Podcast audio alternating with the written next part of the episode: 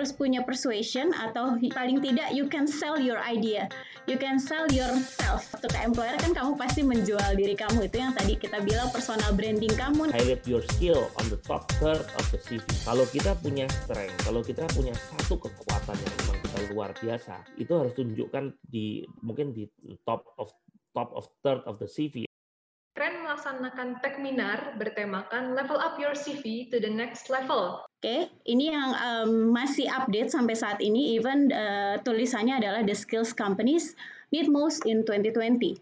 Jadi top 5 soft skill-nya adalah kamu creativity, terus punya persuasion atau paling tidak you can sell your idea, you can sell yourself gitu ya. Waktu ke employer kan kamu pasti menjual diri kamu itu yang tadi kita bilang personal branding kamu nih.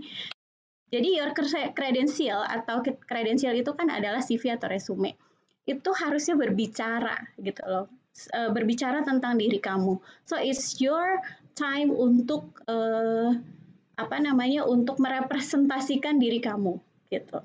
Terus collaboration, adaptability, dan emotional intelligence. Sedangkan top hard skill-nya adalah yang teman-teman lihat di sini lebih kepada sekarang lebih ke digital atau teknologi ya gitu. Um, Ya kayak seperti itu. So, apa sih yang perlu di uh, ada di dalam CV ya? Perlu ada di dalam CV. Ini ada beberapa uh, segmen besar yaitu informasinya tell who you are. Jadi teman-teman nggak uh, usah bertele-tele panjang-panjang tulisnya, tapi be genuine of what gitu. Misalnya saya sangat bertanggung jawab saya sangat rajin, pandai uh, menabung, bla bla bla, nggak perlu, gitu ya. Tapi be genuine, tonjolin apa yang the, the uh, at least tiga strength kamu, gitu. Dan yang satu lagi adalah harus related with employers values, gitu. Jadi kamu harus baca nih company posisinya apa. Uh, yang dicari apa, nih company seperti apa modelnya, dia valuesnya seperti apa. Kamu bisa search di googling gitu. Dan tadi uh, fact pertama ya, simple uh, design is the best. So keep it short and simple but clear. Gitu. Kalau teman-teman bingung how to um, apa namanya untuk merepresentasikan diri saya, kamu tulis dulu, coret-coret dulu, baru and then kalau kamu udah pasti baru kamu buat di dalam CV kamu. Oke, okay? and then yang kedua adalah CV format. CV format itu tadi saya bilang ini adalah saatnya kamu untuk menceritakan diri kamu dalam waktu singkat ingat ya 30 detik nih gitu ya untuk untuk rek, rekruter baca itu gitu. Itu berupa storytelling. Saya adalah gini-gini. Kamu kayak menceritakan diri kamu kepada teman kamu. Menceritakan diri kamu kepada uh, keluarga kamu misalnya gitu ya. Atau sama pacar atau calon pacar juga bisa gitu ya. Terus profesional format correct dan spesifik. Kalau menggunakan bahasa Inggris check your grammar gitu. Karena itu sekalian rekruternya mengecek apakah bahasa Inggris kamu baik atau enggak at least di dalam writing gitu ya mau ya pakai Google Translate nggak apa-apa lah. Walaupun Google Translate saya bilang ya itu benar-benar sangat basic sekali gitu ya. Gitu jadi paling tidak grammatically uh, correctnya itu ya uh, kamu cek dulu gitu ya. Terus kemudian finalize the detail Oke, untuk uh, sequence-nya. Jadi ceritain nih, pertamanya apa, kedua apa, ketiga apa. Nah, bagi teman-teman semua, sahabat-sahabat semua, kalau kita mau stand out juga kita harus harus tahu. Ketika seluruh bunga itu warna kuning, kemudian kita mau jadi warna merah, gimana caranya ya? Gitu kan. Nah, yang satu, yang pertama yang harus harus teman-teman lihat adalah kalau mendaftar satu pekerjaan, satu posisi, coba melakukan analisa dari job description posisi tersebut dulu. Artinya ketika kita tahu nanti job description-nya dari posisi itu seperti apa, maka kita bisa melakukan eh, sedikit nah, sedikit perubahan di dalam CV kita yang kita sesuaikan dengan job job job description dari posisi yang akan kita tuju. Berikutnya lagi ya match your CV target job title to job listing. Nah, makanya kalau kita sudah analisa job description-nya, kita bisa sasar nih CV kita akan cocok untuk job yang mana. CV kita akan akan eh, apa namanya akan kelihatan stand out di posisi yang mana. Dan kemudian kita juga bisa tailor our skill to match uh, the key term dari job description itu. Jadi kita juga bisa tailor, oh kita, oh saya ternyata punya skill ini, akan saya tonjolkan. Nah, yang berikutnya lagi adalah highlight your skill on the top third of the CV. Kalau kita punya strength, kalau kita punya satu kekuatan yang memang kita luar biasa, itu harus tunjukkan di mungkin di top of top of third of the CV. Artinya apa? Artinya kita benar-benar kalau gini kita munculkan ini berarti mungkin saya akan akan stand out di, di tengah CV-CV yang sepuluh ribu kayak seratus ribu atau atau mungkin bahkan bahkan mungkin cuman cuman lima atau enam kandidat saja tapi kita bisa stand out. The most important things ada yang terakhir adalah confirm your location. Kadang-kadang kita berpikir, oke okay, saya mau daftar sebuah pekerjaan. Yang paling mudah sekarang ini adalah saya memang uh, uh, sedang di dalam di era pandemi ini saya mencoba saya mencoba untuk daftar pekerjaan di Singapura gitu. Sulit sekali untuk untuk saya move up ataupun even untuk get the interview aja. Kenapa? Karena memang mungkin orang-orang Singapura sendiri sekarang mikir, kenapa ini ada orang Indonesia yang lamar pekerjaan di Singapura? Ada apa gitu kan? Artinya ya mungkin saya dengan ketawa melihat ya saya iseng aja mau pengen siapa tahu ada orang Singapura kemudian mau menerima saya kerja di Singapura padahal totally dalam era pandemi gini kan susah sekali kita untuk move move out dari dari suatu daerah apalagi negara. Jadi jadi benar-benar benar-benar uh, location is something uh, important juga kalau kita mau mau bawa CV kita juga stand out. Oke, okay. nah uh, apa yang harus apa yang jangan dilakukan oleh teman-teman untuk membuat impress dari CV adalah yaitu kalau bisa submitting incorrect information hindari. Informationnya jangan terlalu banyak dan jangan incorrect. Cek dulu grammar sama spellingnya juga. Yang ketiga yang saya sampaikan tadi, tidak ada one one size fits all untuk CV. Jadi bisa jadi teman-teman punya punya CV bisa bisa 10 macam gitu. Isinya sama tapi mungkin cara menyajikannya berbeda. Pokok eh, fokusnya berbeda, pokok pokok approach-nya juga berbeda.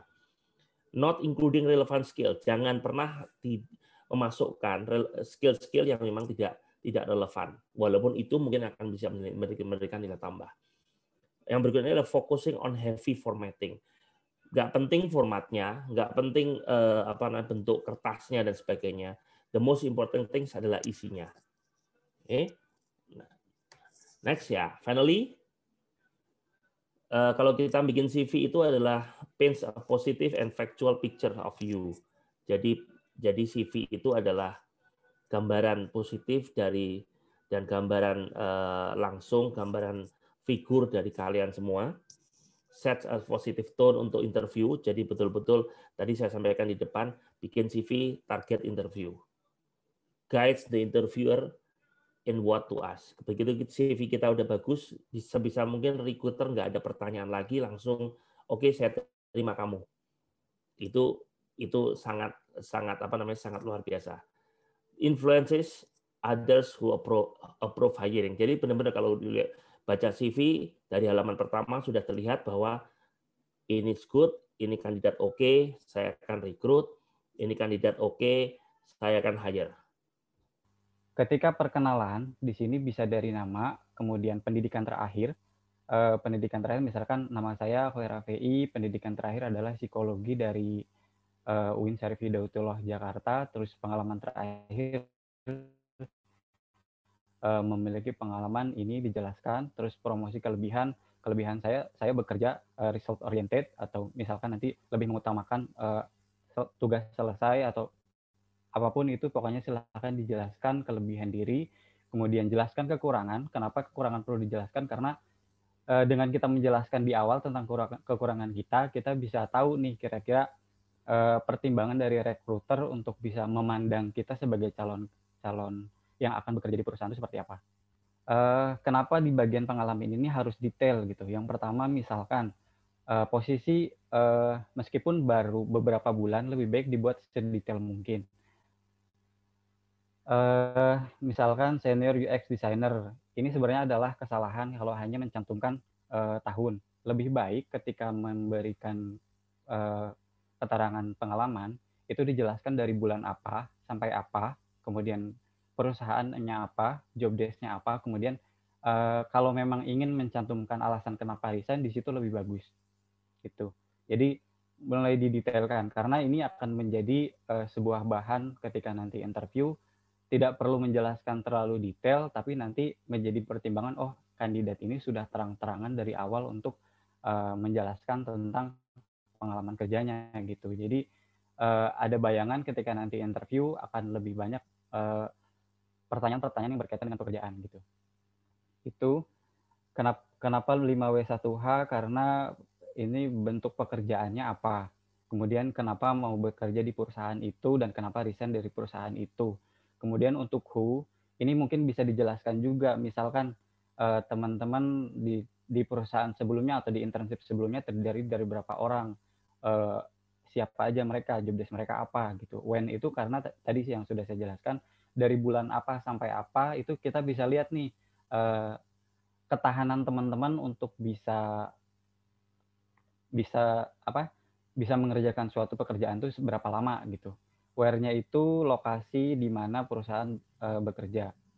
Uh, ini kadang kan ada teman-teman yang misalkan di Bandung atau misalkan di Jakarta itu nanti bisa dijelaskan. Terus uh, how. Nah, how ini adalah cara menjelaskan bagaimana uh, job desk. Jadi job desk, job desk di sini adalah uh, misalkan di perusahaan sebelumnya saya bertanggung jawab untuk uh, melakukan report mingguan, melakukan report bulanan, atau misalkan uh, menyampaikan tentang pekerjaan-pekerjaan administrasi sehari-hari, misalkan seperti itu. Oke, nah ini di bagian skill. Kenapa kenapa tidak dianjurkan bar atau presentasi? Karena uh, ukuran itu sifatnya subjektif dan biasanya rekruter hanya akan melihat uh, kesamaan antara skill yang dimiliki oleh kandidat dengan uh, skill yang dibutuhkan oleh perusahaan. Kemudian keterkaitan antara CV dengan posisi yang dilamar. Nah ini tadi sempat disampaikan juga kalau misalkan uh, kenapa satu CV itu hanya boleh untuk satu aplikans. Karena uh, kembali lagi, jadi uh, sebelum melamar itu adalah cocok mencocokkan isi dari CV dengan job requirement yang akan dituju nanti. Jadi tidak ada kesalahpahaman ketika nanti pas interview uh, posisi kamu jurusan fisika ya? Tapi kok kenapa ngelamarnya jadi developer gitu? Punya pengalaman apa? Nanti jadi uh, mempersingkat waktu untuk me, me, uh, menanyakan hal-hal yang sebenarnya bisa diselesaikan sebelum masa interview gitu mempersingkat waktu untuk hal tersebut terus uh, keterkaitan ini adalah kita bisa coba juga untuk menganalisa mengenai perusahaan yang akan dilamar. Berdiri tahun berapa, terus eh, kira-kira industri yang dikerjakan nanti seperti apa, terus posisi yang akan dilamar juga nanti dianalisa. Oh, posisi nanti yang akan saya lamar ini eh, pekerjaannya nanti bagaimana? Itu kan nanti bisa ketahuan dari googling entah atau mungkin nanti bisa tahu juga dari job desk di job requirement. Terus eh, kenapa jelaskan kenapa bisa cocok dengan posisi yang dilamar. Jadi di dalam CV itu nanti dijelaskan mengenai uh, di bagian profile kenapa posisi kenapa CV ini cocok dengan posisi nanti yang akan dilamar. Jadi misalkan kalau misalkan di profile saya pernah mengerjakan uh, misalkan uh, development menggunakan Java programming gitu. Nah, ini kan nanti yang dibutuhkan di sini adalah Java developer. Nah, di profilnya juga dijelaskan tentang saya pernah mengerjakan Java development. Contohnya seperti itu. Terus uh, kalau misalkan nomor 4 ini mungkin nanti ketika interview ya, gambarkan bayangan ketika bekerja nanti. Jadi kalau memang sudah ketemu, sudah ada obrolan antara satu sama lain, uh, skill yang dimiliki oleh teman-teman kira-kira ketika bekerja itu uh, cocoknya bagaimana? Atau misalkan implementasi dari pengalaman yang pernah dikerjakan itu nanti uh, ketika di perusahaan akan seperti apa? Contohnya seperti itu. Tipsnya, setiap eh, CV yang kita susun baiknya selalu update setiap memiliki pengalaman baru. Jadi jangan serta-merta hanya dengan satu CV kemudian selesai gitu. Ke depannya nggak perlu ada proses apa-apa lagi. Nah, CV itu harus selalu standby. Misalkan ikut pelatihan ini langsung masukin, ikut pelatihan ini langsung masukin. Jadi selalu diupdate setiap saat gitu. Selalu membuka diri untuk ilmu baru dan skill baru karena ya uh, tidak dipung tidak bisa dipungkiri juga kalau misalkan CV yang bagus itu adalah CV yang uh, berbobot gitu. Kemudian yang ketiga, perluas wawasan mengenai posisi yang dilamar. Ini karena sekali lagi kalau misalkan kita mau melamar suatu pekerjaan, kita juga harus tahu job desk dan gambaran pekerjaan nanti di perusahaan itu seperti apa.